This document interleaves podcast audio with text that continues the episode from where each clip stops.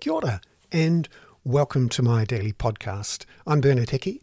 This is a podcast I do for paying subscribers, usually, via my Substack, which is called the Kākā. I look at Aotearoa's political economy with a particular focus on housing, climate, and poverty.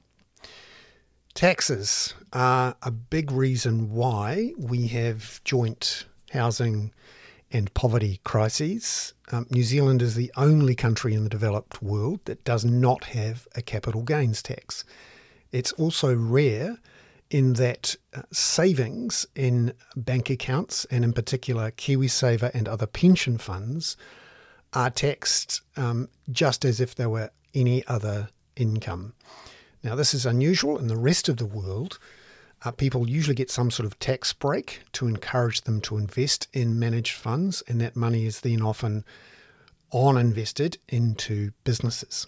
And it's one of the reasons why Aotearoa has such a low share of GDP, which is invested in business technology and in infrastructure. Also, we have a relatively low income tax rate, and that means that our share of investment in infrastructure, skills, R&D, which would increase productivity, is relatively low. In effect, we have structured our economy around the preferred tax status of investment in residential land. Now, why am I talking about this?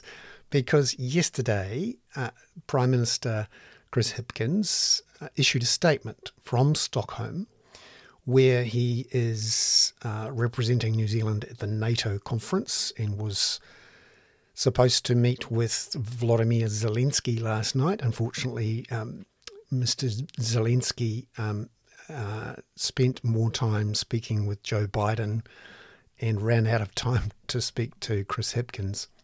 So Chris Hipkins sent a statement from Stockholm about his view on capital gains taxes and wealth taxes. Why? Because during February and March of this year, Grant Robertson, the finance minister, no doubt in concert with Chris Hipkins and other cabinet members, asked Treasury to do research on a potential wealth tax switch. Now, the idea is that if you're an individual with net assets worth more than $5 million per person, or $10 million for a couple, you would pay a wealth tax of 1.5%. And that would raise, at least in the first year or so, around $3.8 billion. The idea was that money would be then used to create a $10,000 tax-free threshold. So all of the money earned up to $10,000 would be tax-free. And that meant that all taxpayers would get that benefit, and it would be focused on those at the bottom of the income spectrum. It's, in effect, a very clear transfer of wealth from the top 0.5%, about 25,000 people would have been affected by this tax, to the other 99.5%. This was considered by Cabinet, and in early April, Chris Hipkins decided that Labour would not go ahead with it. In the statement put out yesterday, he said that taxpayers were under pressure, and he wanted to keep things simple, and that people wanted security and certainty, and that experimenting with a wealth tax was a bad idea. So he decided not to do a wealth tax or a capital gains tax in that budget process. And to shut the debate down, he has said in this statement that he will not introduce a capital gains tax or a wealth tax while he is Prime Minister. So in effect, if Labour win the election on October the 14th and get a third term, that's another 3 years, and if Chris Hipkins stayed as Labour Prime Minister for that time, which you'd have to expect if he won the election, then that's another 3 years without a capital gains tax or a wealth tax. Now, you could argue, well, maybe Labor gets a fourth term, which is quite unusual. We've never had one of those, a fourth term government under MMP. And it's quite likely then you'd have a change of government. Now, how long that government lasted? Well, so far, our governments tend to last 9 years under MMP, but at least 6 years. So we know now that we will not have a capital gains or wealth tax within the next 10 years. And you'd have to think that's more like 20 years by the time you got round to having the debate again. Now, you may say, well, hang on a minute, there are some political parties who are proposing a wealth tax, and that includes the Green Party, the Te Pāti Māori in some form, and also the Opportunities Party. And that is true. And combined, they currently have about 15 to 16 percentage points of the vote. The trouble for them now is that now that Chris Hipkins has comprehensively, for all time, ruled out, or at least his time, ruled out a capital gains or wealth tax, that means that effectively the debate is over. In fact, he made this very clear in his statement where he used the phrase, I will not have a capital gains tax while I'm the leader, end of story. That's the quote, end of story. So the story has ended. The only way that the outlook changes, at least in the next 10 to 20 years, is if those three parties proposing a wealth tax somehow get more than 50% of the vote, and that would mean a change in the next 94 days from having 15% to 50%, which I think is very unlikely, and also, or a change in view by National and ACT, which you also have to say is very unlikely. So yesterday was a big day. It meant that this decade-long, at least, debate we've been having about changing the structure of our economy from being a housing market with bits tacked on to focusing a lot more of our GDP on investing in infrastructure, research and development, business investment, changing the tax incentive so it makes sense to invest your savings in a pension fund or shares or your own business. That debate is now over for another decade or two. Now, the result of this heavy leaning on residential land investment leveraged by borrowing from banks, which creates tax-free capital gains, the legacy of that has been very low productivity growth because we haven't invested much in technology or infrastructure that makes us all more productive. And in the long run, that means real wages per hour worked are flatter than in other countries, and in particular Australia, which is the most relevant comparator here.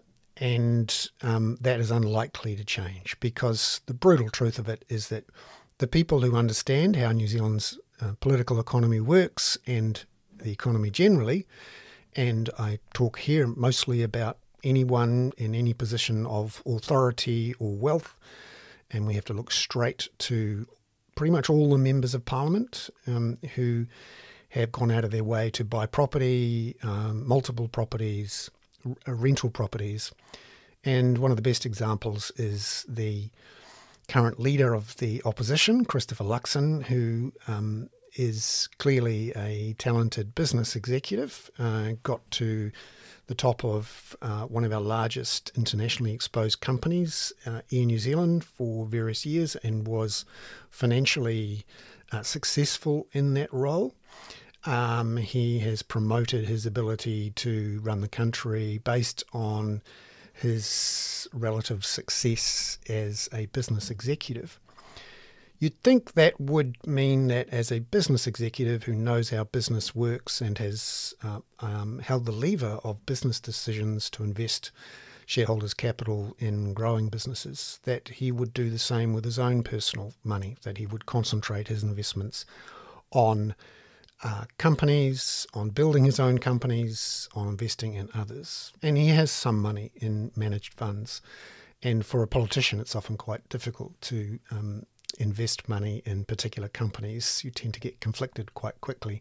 But managed funds are the way these things are typically done. Michael Wood may well have benefited from advice like that. But almost all of Christopher Luxon's personal savings are invested in residential land and rental properties because he, like everyone else, knows that's how you get the most bang for your buck as a saver. In New Zealand, you invest in some form of residential land. You gear it up as much as possible so that any gains in equity are leveraged. And then you wait for the tax-free capital gains. And once that has grown to a certain level, you can then re-leverage it up into more properties, or you can downsize, upsize, use it as a pool for investing in businesses or other things. And in essence, our economy is not only a housing market with bits tacked on, but for most businesses now, at least small to medium businesses, the value of equity in residential land is a crucial component in the funding and running of these businesses. It's the reason that if they are able to borrow money from a bank that they can. So it's crucial. And the numbers now are so large that it's very difficult to change, as Chris Hipkins has just discovered. So what does this all mean? So if we don't have a capital gains or wealth tax, can we improve the economy?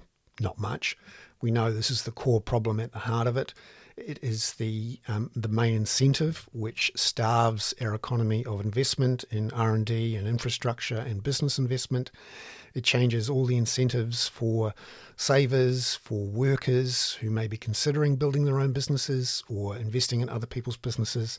They know that the clear preference expressed in our tax system and in our political economy is to put more and more and more money into residential property and then to defend those interests by ensuring that new consents for more residential land or building of more houses on that land, which might somehow suppress rents, are blocked. And that's one of the reasons it's very difficult for councils and governments to not only consent large numbers of new homes that might depress rents and prices, but also change the funding and the taxation and the debt levels of both government and councils to try to get that changed.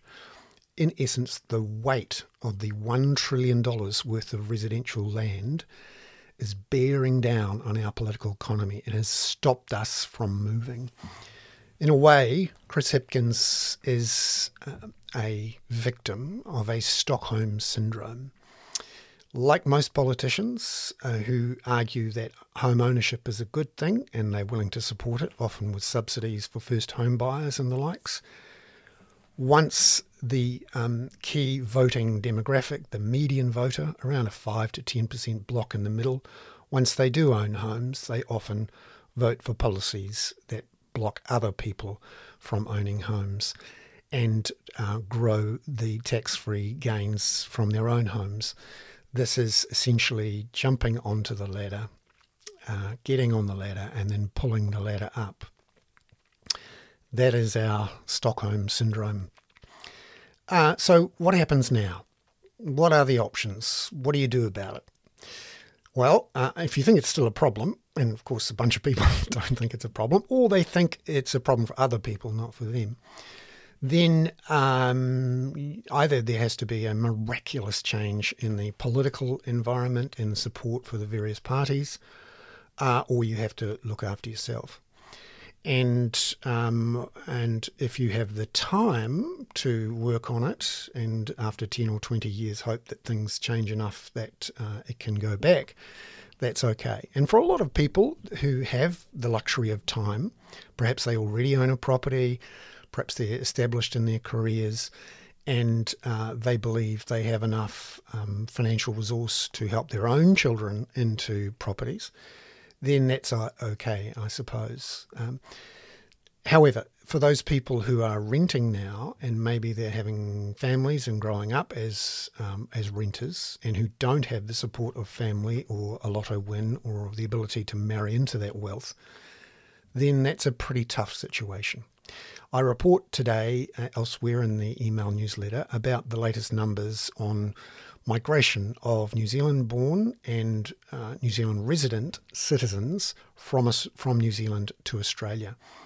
We're now at a one-decade high of people exiting the country to go and live in Australia, where wages are higher, where there is a capital gains tax, where the level of public and private investment in infrastructure and business and R&D is significantly higher than in New Zealand, where productivity and real wages are not only higher but growing faster, and where there are many more opportunities to have spare disposable income to save for deposits to build your own home. And now, since the Anzac Day announcement by Anthony Albanese that New Zealanders can be full Australian citizens and not be discriminated against, that has seen a surge of New Zealanders leaving the country without the hope to build their own lives and families with their own homes in New Zealand. And that number is accelerating, and it's not just New Zealand-born citizens. There are an awful lot of recent arrivals to New Zealand who, once they have obtained residency, are now in a much better position to bounce on into Australia. In fact, that was one of the main reasons stopping Australia from giving New Zealand residents full credit as Australians, is their concern that a loose migration policy in New Zealand would open a back door into Australia's system. Now, at the moment, of course, Australia has the same labour shortages that we do and has a very clear and open pro-migration strategy, to the point now where rents in Australia are rising faster than here, simply because they have even faster net migration growth than we do. We got figures out yesterday showing that net migration nearly 80,000 in the last year, and that we're headed for, by the end of the year, net migration of around about 90,000-95,000 people. That's faster than we've ever seen, over 2% in terms of population growth, and we have not invested in the infrastructure to deal with that. That's very good for rents, and certainly helps land prices and helps extend the runway of unsustainability for those people who want to grow their businesses with temporary workers, and focus on the main game, which is more tax-free gains in leveraged residential land prices. Now, you may say this is all a rather cynical and nihilistic view that doesn't give anyone any hope. How are we supposed to get up in the morning without hope? And I get that. I'm in a privileged position of having accidentally bought property in the early 1990s when it was affordable, and being able to gain in a very unearned way a lot of tax-free capital gains, along with plenty of hard work and some luck. I've managed to fashion myself a position where I can say these things and not get sacked, and have a financially secure and enjoyable work life. That is a privilege, and it's unusual. Most people in this position either have got there by building careers inside the real estate industrial complex as bank economists or inside government, and are therefore unable to say what they really think in public. And even if they could, know that they'd be sacrificing their career prospects if they did. So I'm one of the lucky people able to say this stuff in public and to keep pushing it, thanks in part to the privilege of having support from subscribers. And we certainly welcome more subscribers to be able to do more of this work. I'm in it for the long haul. I'm committed to New Zealand, at least as long as my children are. I have two daughters in their early 20s and their late 20s who face the same choices everyone else does. Ask their parents for deposits. And to be frank, one of my main focuses in my financial life and family life is making sure that we have the resources to provide deposits for our kids. Or if they choose to do what many thousands of other young New Zealanders have done, which is take their skills and ability to earn much higher wages in places with more opportunities, Sydney and Melbourne in particular, or Brisbane, we will follow them because we have also the opportunity to do that and have actually lived in Australia for 5 years. It's a lovely place. So that's our plan for now, is to keep pushing away at this and frankly calling bullshit on the situation and continuing to look, and this is something I am keen to do. I've spent a lot of time over the last 20 years describing the problems. I really now want to, for my own levels of hopefulness and to suppress any feelings of nihilism or hopelessness, to focus on solutions. So I welcome support and ideas from our listeners on solutions to this particular problem we have, which unfortunately I don't see changing in the next 10 to 20 years. There is another potential political force change that might make a difference. There's clearly, enough people who own homes. Remember, we've got home ownership rates of about 65% at the moment. But of course, the voting rates are higher for homeowners than for renters. We know there's probably about 800,000 people who are old enough to vote and are renters who don't vote. That's down from around about 1 million about a decade ago through lots of campaigning and through the work of the Electoral Commission to make it easier to vote. However, because of that large chunk of non-voting renters, the share of voters who own a home is more like 70% plus rather than the 60 to 65% share of the adult population. So that means there is an inherent weight of self-interest designed to keep the status quo, which is the more than 70% of voters who own their own homes, and who are focused on ensuring they can keep the access to the ladder open to their children. They're not so concerned about others and see the same political calculations that Chris Hipkins saw yesterday and which previous Labour Prime Ministers, Jacinda Ardern and Helen Clark, also saw. So we're in this position where the only ones who have any real influence on the situation are in effect the children of homeowners who, for their own reasons, perhaps don't want to ask mum and dad for a deposit, perhaps don't want to have to marry into wealth to be able to afford a life and for their own families in New Zealand. They can appeal to their parents. I've talked about a hostage situation, where politicians and people in public life feel trapped as hostages to this real estate industrial complex and our political economy.